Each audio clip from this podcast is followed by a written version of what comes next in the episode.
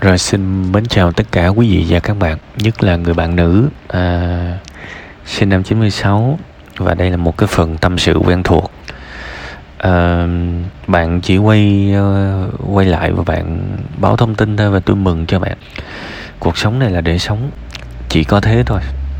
Và nếu mình sống mà mình thấy vui có ý nghĩa thì cứ quất thôi mỗi một cuộc đời có một hệ gọi là một cái hệ để đo lường khác nhau, đúng không? Người thì à, đo bằng tiền, người thì đo bằng sự nổi tiếng này nọ.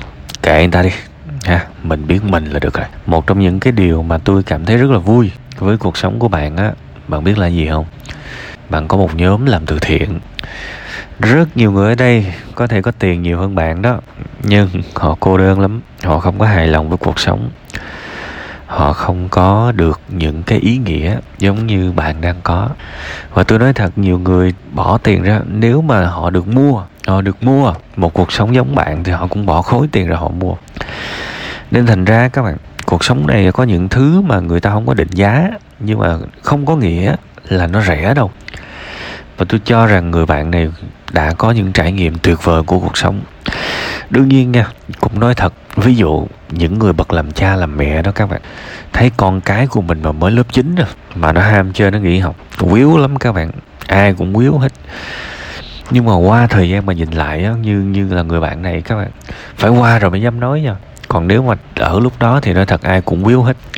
Nhưng mà qua rồi á, thở phào nhìn lại thì người bạn này đã có những trải nghiệm sống tuyệt vời bạn được uh, trường đời nó dạy rất nhiều mà trường đời nó dạy mà lại không hư không tan nát không banh chành không trở thành một con người xấu xa mà vẫn lạc quan được như vậy thì đó là một phần thưởng một một cái điều tuyệt vời.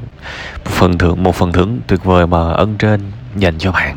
Phải phải viện tâm linh vô đây thôi chứ thực ra những người giống bạn mà mà 10 trường hợp tôi cho rằng chắc cũng bảy tám trường hợp là rất là khó để để giống bạn. Thôi thì tôi vẫn mừng vì cuộc sống của bạn phong phú, vì cuộc sống của bạn bạn thấy có ý nghĩa. Còn đương nhiên, bạn cũng sẽ cần thành công, bạn cũng sẽ cần nỗ lực, cố gắng. Thì đó là cái mà bạn còn đang thiếu. Thì thôi, hãy hãy biết nỗ lực, hãy biết tự học nhiều hơn. Làm sale vậy thôi chứ nó có cái chiêu hết các bạn. Có cái chiêu hết, nó có bí quyết bí quyết hết. Nghề nào cũng có cái để học hết. Thì hãy đọc sách bán hàng nhiều vô mình sẽ hiểu về tâm lý, mình sẽ hiểu về cách gọi là trigger. Có nghĩa là mình kích cái cái cảm xúc đó thì người ta sẽ phản ứng lại cái cái cảm xúc đó. Hay lắm. Nói chung nghề sale là một nghề rất là tuyệt vời đó. Xét về khía cạnh mình học hỏi được tâm lý học. Thực ra nói thì các bạn, cái tâm lý học bạn nhìn coi có cái nghề nào mà nó ứng dụng nhiều như là nghề bán hàng đâu các bạn. Bạn để mà xem.